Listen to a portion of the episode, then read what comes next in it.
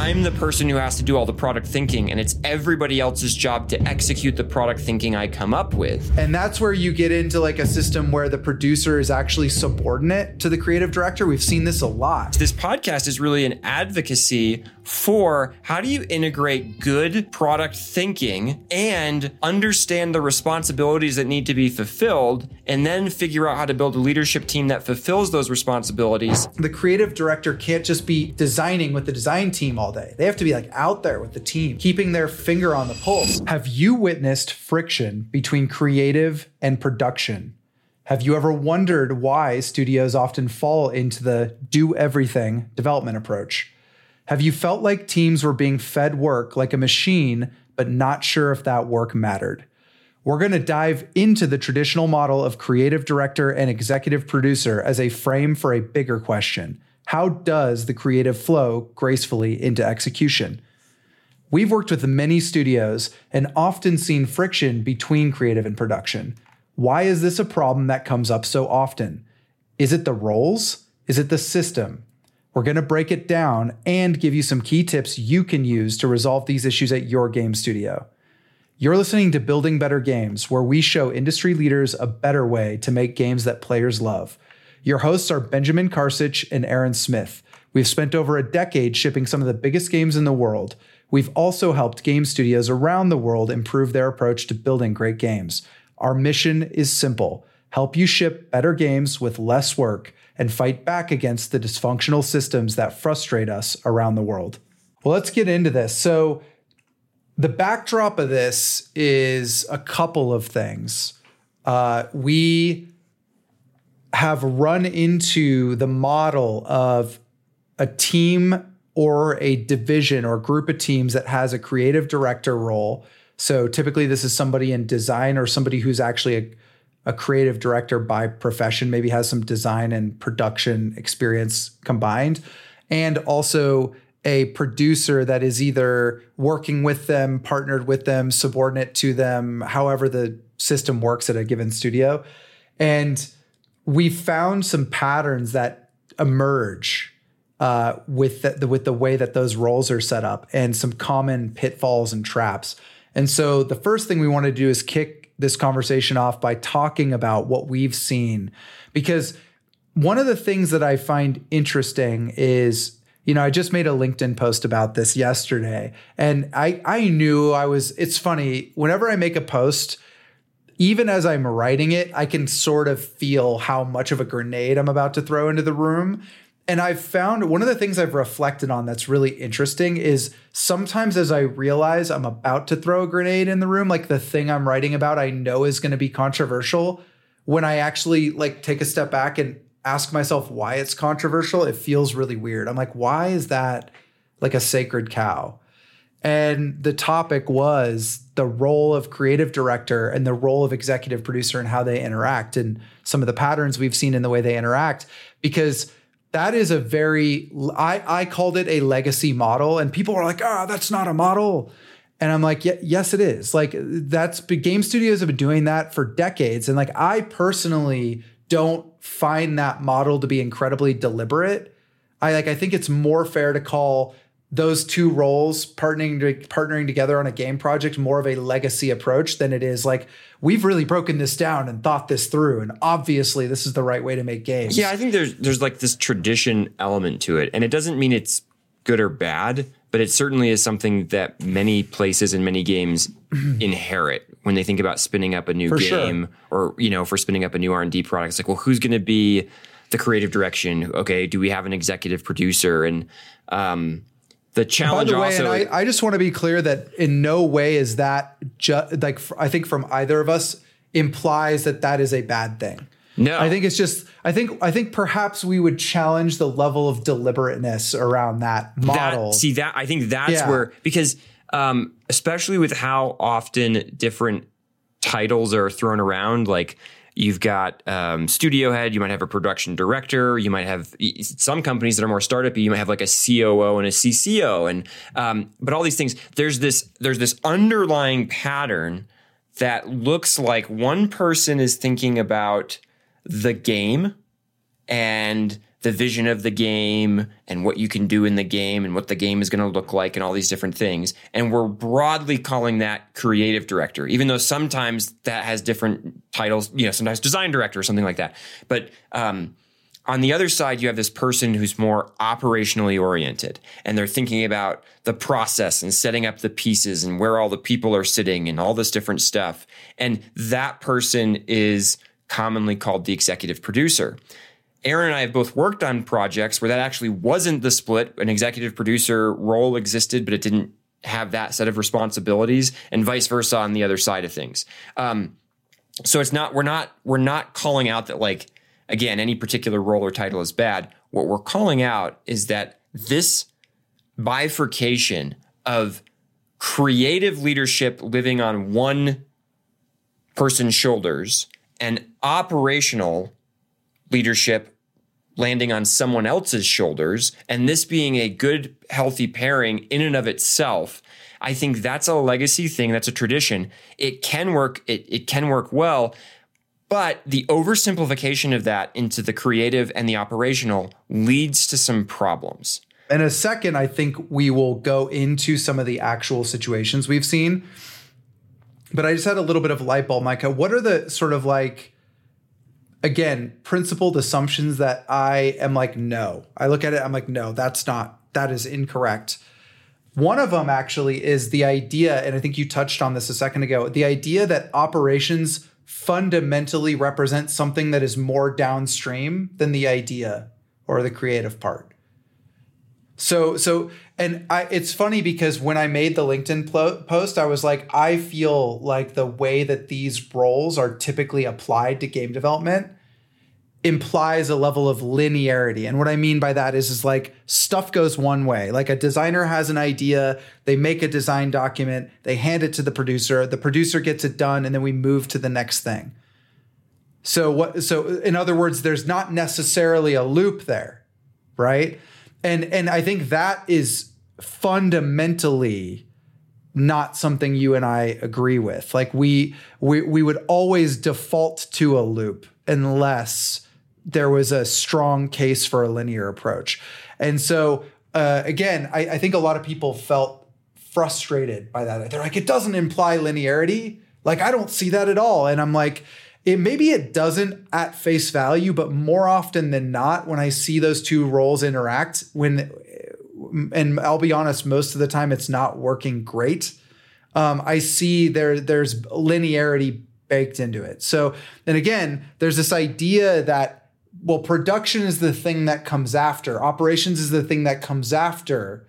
And this leads into the second assumption, which is not just the design part, but also low key or subconsciously or whatever, the more important part. And that's where you get into like a system where the producer is actually subordinate to the creative director. We've seen this a lot. And this is one where I'm like, how can you stand on 2 feet and tell me that this model's so great and it of course it's awesome and it's not these bad things. And I'm like, maybe it's not, or it shouldn't be, but so more often than not, I see that it is. One of the most common versions of the bad face of this is when the producer is literally like almost reporting into the creative director. And then the producer's like, well, I think to achieve good operational excellence, we should organize the team like this. And it's like the creative director's like rubber stamping that. And I'm like, what? So again, there's this idea that operations as a concept is subordinate to ideation, subordinate to creative direction. Now I want to throw a grenade into the podcast. Okay. All right. So here's my grenade.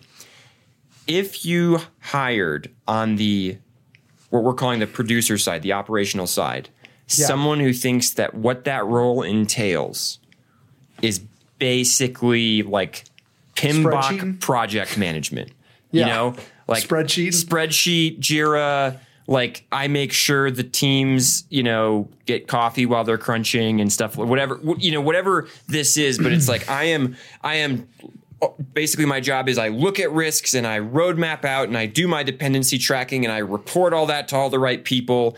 And if you are in that world, if that's who you've hired, it actually makes sense for that project manager to be subordinate effectively a project manager to be subordinate to the creative direction. Well, 100% actually. And I think that's a chicken and the egg problem. Yeah. 100%, because you and I have also seen baby producers being reared up in an entrenched environment like the one I just described, yep, where they are being trained to be project managers, to internalize that their role is just basically hyper tactical, taking notes, scheduling meetings, I'm a helpy roadmaps, assistant, predictability, person, risk management. Oh my gosh, that's the senior producer, right? If you're getting into roadmaps and like advanced execution, you're a senior producer or perhaps even a development director, right? So that's what's so interesting. And I think yes, we hire producers that don't have the capability to be strategic. They don't have the training to lead. And so they naturally fall gracefully into the subordinate role. Or we also teach them we incentivize them to be that person. Yes. Through the Your system. Job so is to make sure we get all X stuff done before Y milestone.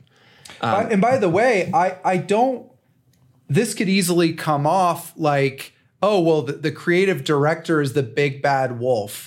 The person who, perhaps is unskilled in their ability to lead yet has all the power. Like I don't see it that way. I've actually seen this. I've actually in many cases find myself cozying up more to and feeling more connected to the creative director in these situations than the producer. But I think the reason that's happening is because the thing you're gravitating towards there is the actual, it's player impact. It's the necessity of leadership via vision. And I think this is one of the challenges is, like you said, if everybody that's coming into the system on the producer side, right, on the operations side, just thinks that their job is, I'm going to be an operational leader. And that means, scheduling the meetings, taking the notes, figuring out the roadmaps, all these things. These are not people independently figuring out where should we be going and why. They, by definition, project managers take someone else's vision and they're like, okay, let me get the pieces in order. By the way, look at film. I don't know as much about it as you do, but the split between the producers and the directors there seems to fall into a similar set of buckets. And one is like, what does the producer do? I get the resources and I make sure you have everything you need. And then it's your job to do the creative vision around direction.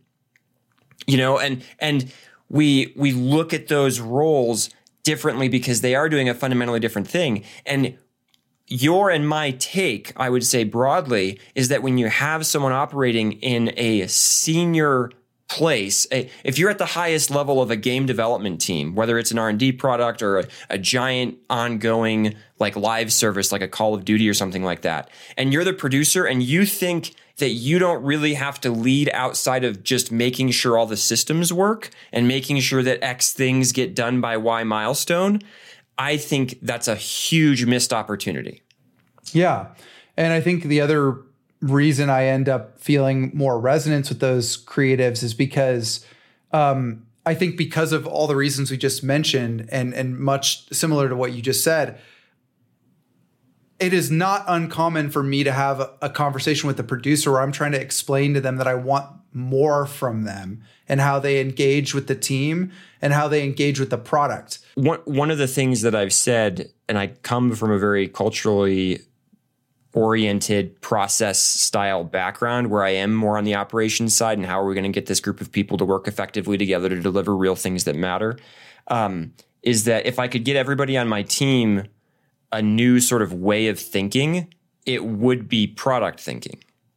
Because if everybody's thinking in a product way, if everybody your engineers are able to put on a product hat and your artists are able to put on a product hat and your producers are able to put on a product hat and everybody's able to go well, wait a minute, what does this mean for the game, for the audience, for the experience we're trying to create? And how is that something that's good or bad? And if I don't know that, how do I find out, right? That sort of product thinking lens is something I want everybody to have more of. And I think often when we see these splits in the unhealthy way, it's almost as if, no, the person on the creative side, be they the creative director, design director, et cetera, they are far more in the place of I'm the person who has to do all the product thinking, and it's everybody else's job to execute the product thinking I come up with, then it is, yes, let me, recognize that product thinking is part of my core responsibility,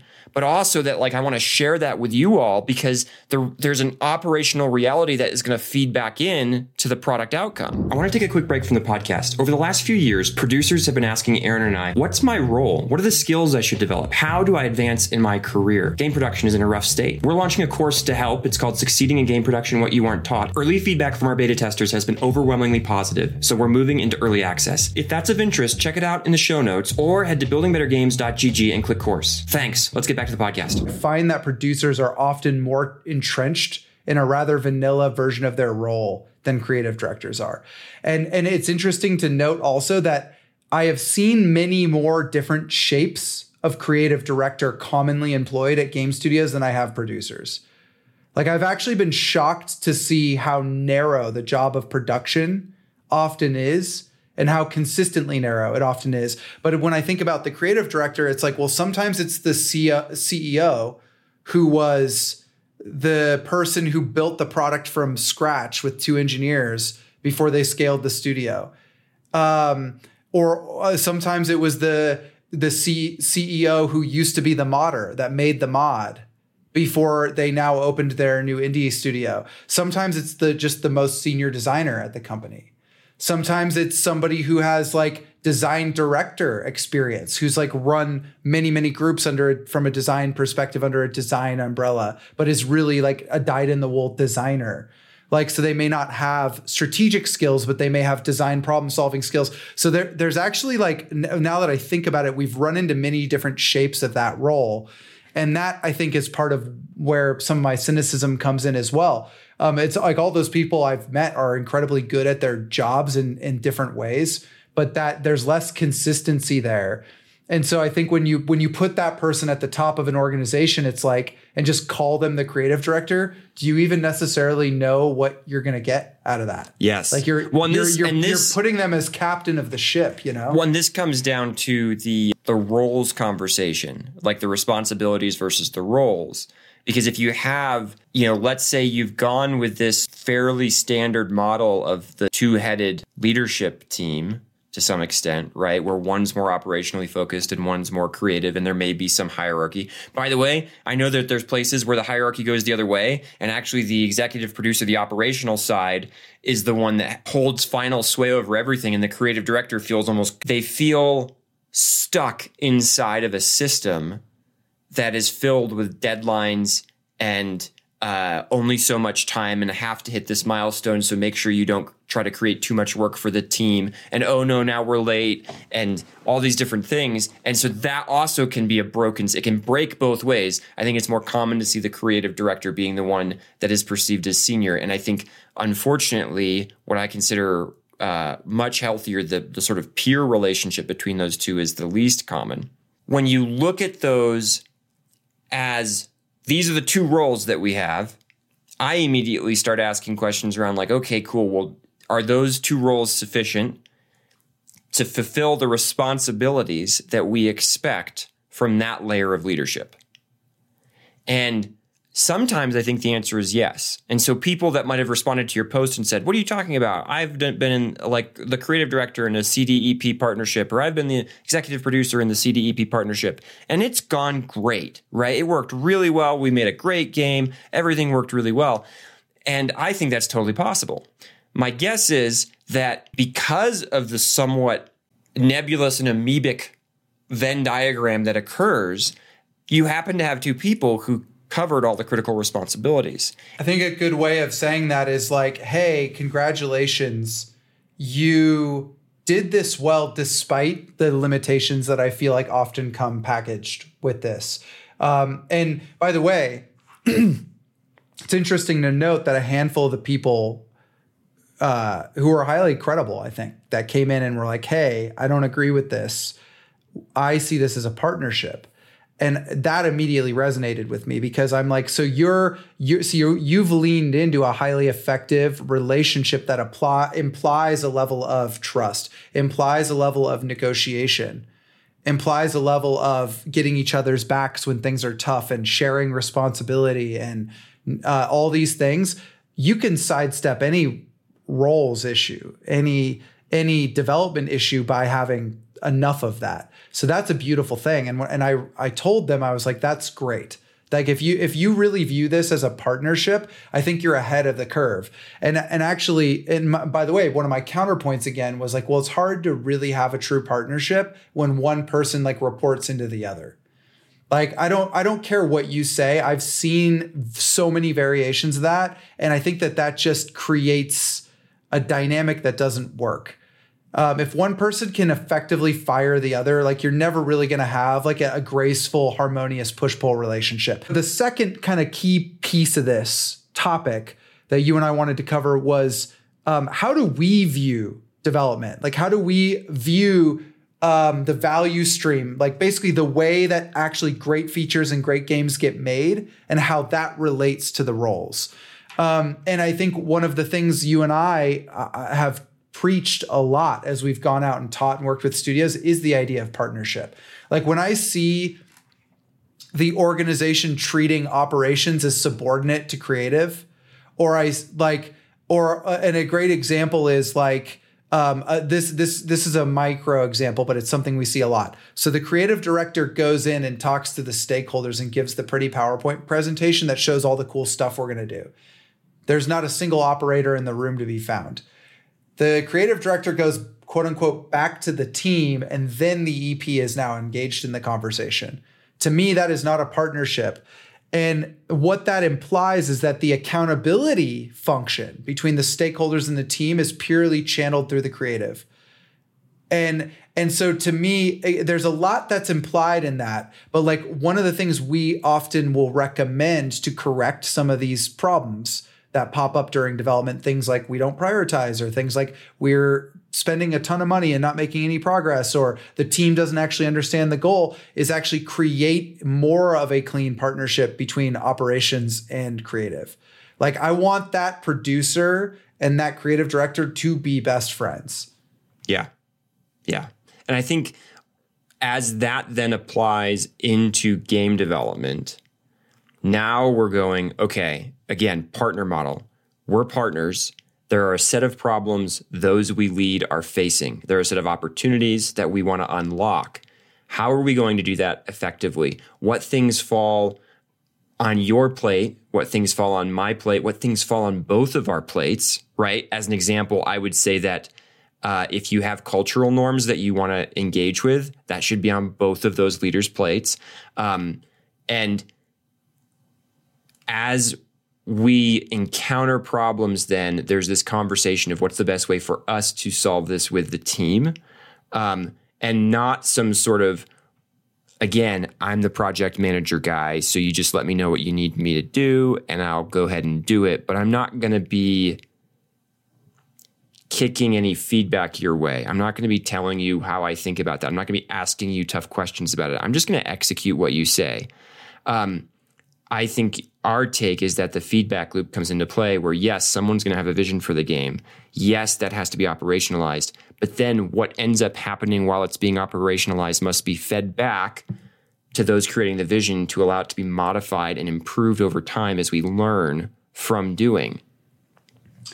Yeah, exactly. And I think that idea is closely related to the concept of product discovery is not the part where the creative director talks to a bunch of designers and then they make a bunch of decisions and then they write that in a design document. I think that again, that goes back to but people here probably would hear that and they'd be like, well, that's a lot like what our creative director and designers do. And I'm like, that's not what product discovery is. Product discovery cannot really truly be happening in earnest in the world we live in today until the team starts working. And so there's this question of, like, I've seen a lot of studios work in a model where the creative director builds a design document or builds a big Miro board with all the features of the game on it. And then the team just starts consuming that with the aid of production, breaking stuff down into backlogs and such. The team starts consuming that. And the only time the creative director gets back involved during development is when questions of clarity come up. Like, hey, what did you mean when you say like mining should feel like X? Which, by the way, is going to be all the time if you use this model. Yeah, well, but so that's not a bad thing. But I think that it should be a default expectation that whoever is sort of head of product is actively involved with the team throughout development. Because so it's not a bad thing if the team says, hey, I'm not sure what this actually means. And you say, oh, let me answer that for you. But that's not enough. There's another part where it's like you as the product lead actively engage with the team and you watch the innovation and outcomes occurring as they're building. And you go, no, less that, more that. You're micro pivots all the time. Like I want the product lead, quote unquote, role to constantly be involved with the team throughout development. And by the way, this is something that I do not view as inherent in the creative director role. And that goes into the second main point. I want to point out the way Ben and I view healthy development, game development is highly iterative. And with a product leader by role that is actively engaged during development, because a lot of the discovery about what the product is will occur while the team is building and immediately afterwards. And like Ben mentioned earlier, the outcome of that, of an iteration, whatever that is for you, will be reinvested back into the creative direction process. The learnings from that will be reinvested. If you're not doing that, you're leaving a massive amount of value on the table. Earlier, you mentioned like the role of head of product or the role of a product lead. And stereotypically, more of that role falls into the if you're running the two leader model with the creative director and the executive producer as sort of the creative side, the operational side, stereotypically that falls into the creative side of things. But to your point, often when that happens, and a bunch of what we view as part of the product leadership role, like you said, collapses and just doesn't get done because the operational person is just doing their project management thing and their risks and their roadmaps and their milestones and making sure it all gets done and, you know, saying we need more people and, you know, whatever, like doing whatever they can to make sure that all the features that were in the plan are accomplished by the right time. And then on the other side, you have this person who's breaking down those pieces and like, you know, handing them over is like, oh, this is another thing and put this in. Well, and by the way, this is where some of my frustration came in when people are like, well, linearity isn't implied in this model. And I'm like, yes, it is. And you know how I know that? Because a lot of the time, the creative director is somebody who is a senior designer. And where on earth do you see senior designers being actively trained in a core product management skill set? I have never seen that. Like, I mean, don't get me wrong. I've seen some great senior designers who became or were epic product leaders, but these are isolated incidences. Yes. Yeah. And I think it doesn't matter where it comes from. And again, that's where that partner, the people who say like we partnered well, yeah, probably somebody picked up the product thinking burden, the product leadership role, and did some of the prioritization and reintegrated what we're learning back into the vision and all those sorts of things. One of the anti-patterns that can emerge that I think you and I have both observed is the creative director speaks almost entirely to designers and interacts with the design discipline and is thinking about, okay, I'm going to give this design problem to this designer, I'm going to give this design problem to this designer. And they know what all the design problems are, or they think they do. And they're handing them out to all the designers. And how do the pieces of the game fit together? And what's the narrative? It's all handled inside of this creative side. Yeah. And the partnership with the operational side is actually lacking. They view their role almost as like a game-oriented discipline leader, as opposed to the person who's making sure that the game serves the audience that we're trying to serve and sort of creates the wonderful experience we're trying to create. Like one of the most common pieces of feedback we get from creative directors at studios we've worked with is production isn't executing well enough, or the teams are not moving fast enough. Like, I've been clear about what I want. The picture is painted. The beautiful mural exists. Why can't people just execute it? Yep. And then, by the way, there's something else that happens on the executive producer side, which is the executive producer starts doing the same thing, or perhaps did this first, and they're going, well, I'm the person who makes sure that the roadmaps and the risks and the timelines and the milestones are all hit and we get the right things done in the right time. And I work entirely through my producers to make sure that happens. And so I'm just talking to producers and I'm telling them blah, blah, blah.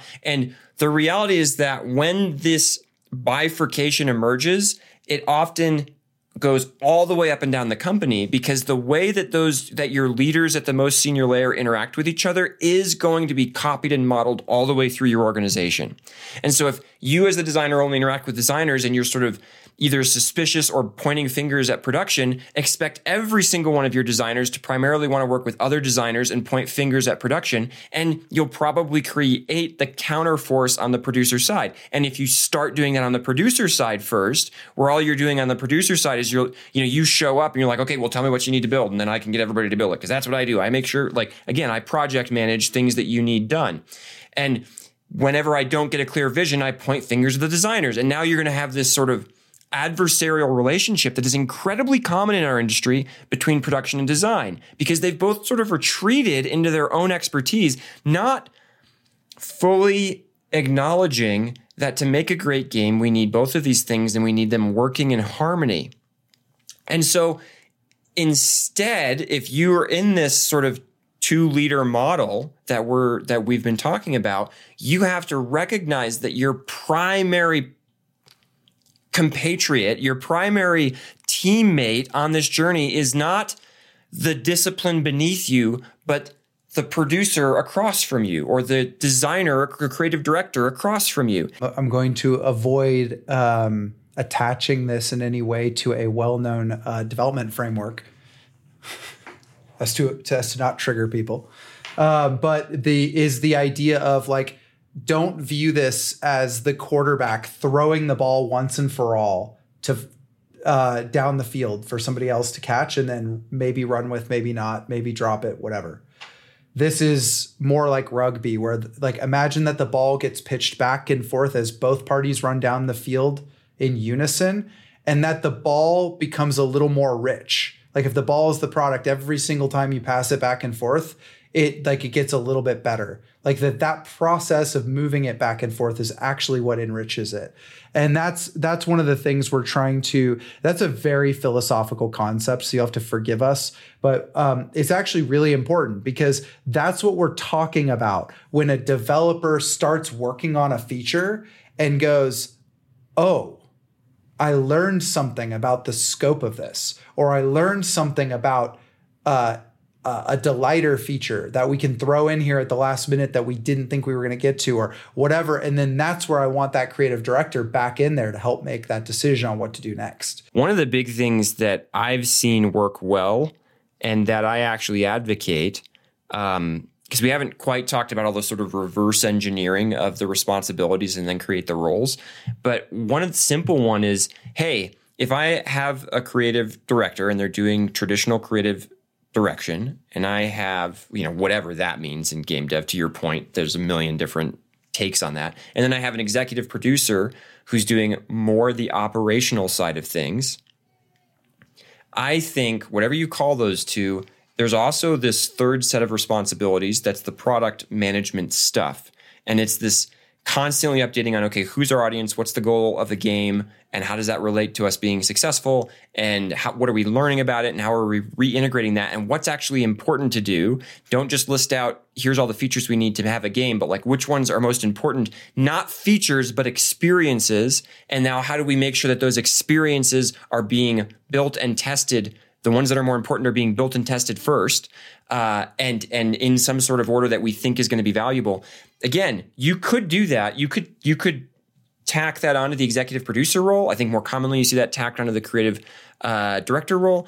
I actually think that often there's value in having a third role at that leadership layer, and it is somebody who's in this spot, because that is its own role, and that allows the creative director to focus more on the design aspects of like, what is the game? There's one more piece of this, like one more ball that gets dropped that I want to talk about, which is the idea of what I call scope negotiation. One of the things that is like a pet peeve of mine in game development is when scope is treated as like a one and done, like this handed off thing.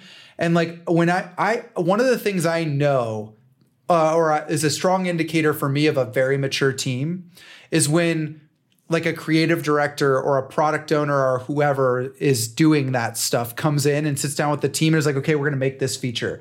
And then the team immediately starts sort of digesting the reality of what that means. And then they go, well, what if we actually just did this work and we could get that value? And then the creative director goes, wait, so you're telling me we wouldn't get those two things though, right? Yeah, but it would only take us a week. And the creative director goes, oh man, okay, yeah, actually, okay, I'll trade those two things off because then we can knock that out, we can get that value, then we can move to the next. And there's this negotiation of scope, which to me is the right way to handle scope.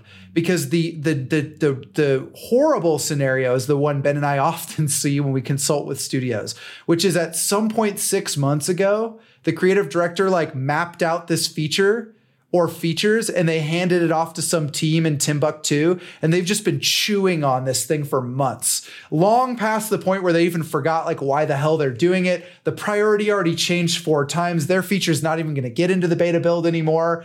And at the same time, strategically, the organization is going like, we don't have enough people. How are we going to get all this work done? And then you go talk to that team and they're like, yeah, we don't know why we're working on this. Like, it doesn't seem to actually be part of the core game loop anymore.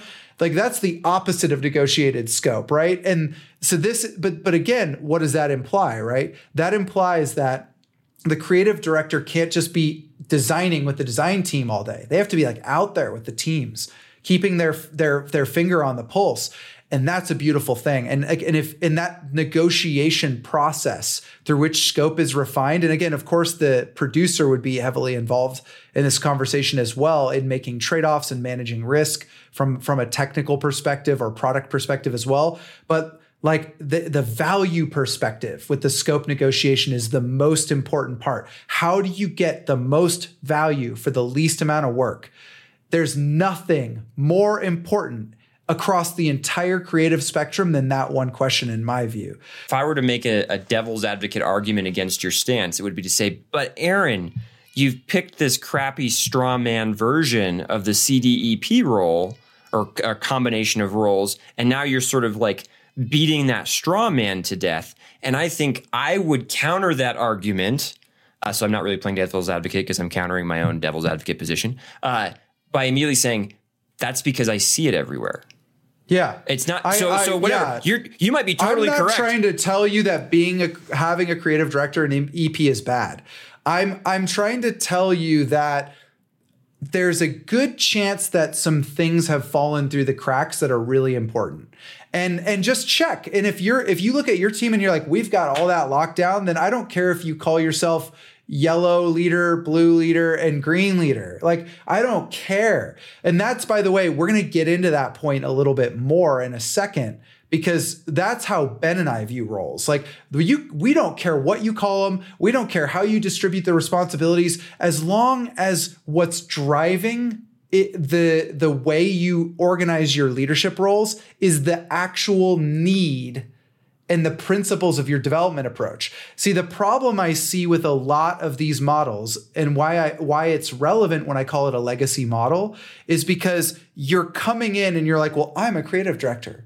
And you're like, well, and I'm an executive producer. And then you build a team around that. And I'm like, no, the roles should be built around the needs of the team. The team should not be built around the roles. It's a very different way of thinking. It's almost as if there's a critique of not even just this 2-role model, but sort of where we have been in legacy games. Because I think back to what was huge way back in the day, like the Kearney method, right? And it was the idea of the Kearney method was you spend this time in prototyping and ideation, and then once you finish, you lock everything down and you assume that you know all your scope, and then you execute. Now, this was like a step shift of progress compared to what came before it, which was at the very beginning of the project, before anything had even been prototyped or ideated or anything, we locked down all the scope and just said, go build it. So this was like a meaningful step in the right direction, but it was only a step. And we can still end up there, which is we end up with these huge scope packages that we hand to development teams and we say, build me all this scope and it'll be a great game. And this, by the way, is also where the tyranny of the executive producer comes in, because when the executive producer from an organizational perspective has greater authority, they'll be like, well, the most important thing is to hit all the milestones. And so when I finish this game, I'll be able to say, we hit all the milestones on time. It's like, yeah, but your game is terrible. You know, I mean, one of the things I like to say is if but we did hit all the milestones on time. One of the things I like to say is if you didn't change scope and adjust things, if you just had a plan from a year ago and just executed that plan and then shipped that thing, I almost guarantee you have a bad game. Like, I can almost guarantee it. Well, you know what's frustrating too is when it comes to the crunch arguments that we have in the industry right now, and like the myth of the dream job and the crushing nature of the stresses of building games, especially AAA games, I feel like an active attention to negotiated scope and an active attention to like engaged product management early would be one of the best ways to help reduce the pressure on the back end that we often feel. I mean, I think that the reality is you can never fully avoid that. But if you asked me like, what's one thing you could do to relieve that pressure, I would say it's those things, because the conversation you're having again is like, what is the work that doesn't need to be done? What's the work that we can cut? How do we focus on the most valuable work as far as we know it in every moment? Why wait until like late in production to start having scope cutting conversations? And then you're like, the frame is desperate and panicked. If you wait till, and I think this is really that biggest problem. If you wait till way late in the game to have the scope cutting conversation, I think you will probably look back and go, shoot, we could have cut a lot of things we've already built instead of cutting the thing that we now have to cut that's more important than all those things. But because we weren't thinking about this from the beginning, those things have already been built because we farmed them out to teams and teams started executing on them. And that, I think, like in some ways, this podcast is really an advocacy for how do you integrate good product thinking and understand the responsibilities that need to be fulfilled, and then figure out how to build a leadership team that fulfills those responsibilities, rather than sort of sitting inside of a model with a million different titles associated with it, a million different sort of splits and shapes to all these different things. Let's be honest, some assumptions. Sure. A ton of assumptions, and with really not a good look at, wait a minute. I mean, gosh, you know what? You want to do something really simple, a basic thing. And you can do this at any level of an organization. If you're a producer working with a designer, or if you're a creative director of an entire project working with an executive producer, sit down for 10 seconds and go, hey, what do you think your role entails? This is what I think your role entails. What do you think my role entails? This is what I think my role entails. Hey, these are the things that fell outside of both of us that we both think are important to do. Who's and doing you could ask the team that question too, and I guarantee they'll give you some pretty good answers, and you'll find some common themes. And again, that's to your point. That is the point. And as we go into the sort of like third and final section of this here, what Ben and I are essentially recommending is. And you know, there's a million ways you could skin this cat, but if you're looking for something practical, one of the things we've done before that worked well was take a look with your team at the development process. And I mean like the sort of the life cycle of like a feature as it goes all the way through being built, and it goes through testing, and it goes on to the sort of, you know, shared development environment, and then it goes into playtest, or like whatever that is for you. Look at that. And then also consider how you want that to work. Like, what are the things you want your teams focusing on? What are the principles of approach that your company has when it comes to development? How do you need to interact with other teams? What's your team's responsibility in the way it connects to other parts of the organization? And then look at that and ask yourself, like, what are the areas that leaders need to cover? Like the responsibilities that leaders need to cover. So, and again, you're looking through the frame of what is needed to build great products, like what, like physically build this stuff, like what's needed to get it done. And then create all the list, the huge list of responsibilities, whatever that is. Maybe it's 20 things, maybe it's 150 things. And then, like Ben said, map those onto what your current roles or titles or whatever, and have a sit down with the rest of the leadership team and talk about it. Because those are the things so often we don't see happening.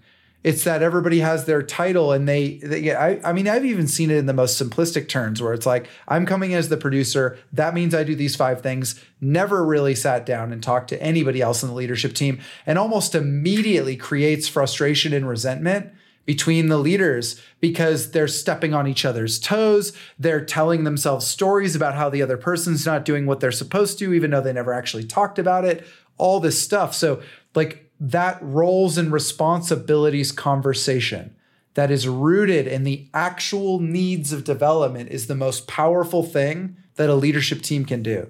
And I think your ability to partner with each other and trust each other after that conversation is going to be like 100x. Right. Yeah. Because now suddenly you have shared expectations. By the way, one of the reasons I think you end up in that situation, and we've both seen this, producer walks in and is like, well, I'm the producer, so I do these things, doesn't talk to anybody, makes a big assumption that we all share a perspective, which again, there are many different versions. I've seen producers that are primarily product thinkers. I've seen producers that are almost entirely execution. I've seen producers that fall somewhere in the middle, or that take on more of a supportive role, like a super coordinator, an assistant almost role to the team. I've seen different models of producer from different places.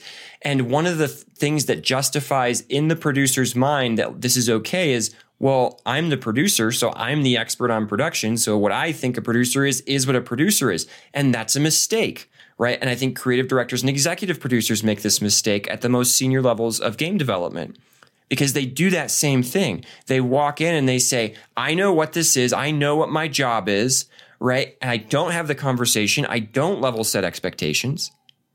And now people are rubbing me the wrong way and getting annoyed at what I'm doing or not doing or all these different things. And if I come at that aggressively, it's like, well, I'm the producer. I know what I'm doing. Or like, I'm the creative director. I know what I'm doing. This is my job. It's like, well, that was your job, but this is so varied in our industry. You may need to have the conversation. Maybe you'll be right. And like everything that you said was your job will end up being your job. But if you haven't talked to everybody until you have that conversation, it's going to be frustrating if they're not aligned about what you're supposed to be doing. Because if you walk into a company as a producer and you're trying to lead and bring in product thinking, and they just want you to like analyze risks and make sure the roadmap is good, you're going to start going about doing your job as you feel you best can and annoying everybody, because they're going to be like, why aren't you taking care of the risks? Why aren't you taking care of the dependency map? Why aren't you taking care? And you're going to be like, because that's not I do these things. You have to have that conversation. You have to clarify those expectations. I'll be honest. I don't think out of all the projects Ben and I have ever witnessed, I would say if I look at like of all the ones that like failed catastrophically or had major problems, I think it's probably safe to say that the one pattern that existed on all of them was a busted leadership team. And that is so interesting to think. And then, by the way, think about your own experiences. I'd be interested to know, or for you to reflect on if that's true for you, because I think it might be. And if it is, it should sort of really help clarify how important this stuff is. I mean, at the least, I think most people can admit that, man, there's a correlation there. If you've got a busted leadership team that's not sharing their expectations with each other, that's not talking, that's not relating. And so this comes back to something I already said. So if one piece of advice is figure out what the responsibilities are, share that with everybody else, have the conversation and sort of divide that out. Second thing is make sure those expectations remain clear. If you're in a new environment and you haven't set clear expectations, don't just assume you know what your job is because you've been a creative director or a producer or whatever before. And then a third thing is when you're partnering as a leader, don't think your primary partnership is with your subordinates necessarily. Focus on your peer leaders. Yes, you're leading your subordinates. Yes, you're working with them a lot. You're guiding them, potentially giving them direction and mentorship and support. But if you are almost always as a leader working in a leadership team, you can bring your perspective to all those individuals. You can hear theirs. And now you can collectively set the example of look at us collaboratively solving this. Every layer below, every team below, we want you also collaboratively solving this. It's do not start pointing fingers at like, well, it's because they screwed up. At least me and my designers are doing a great job.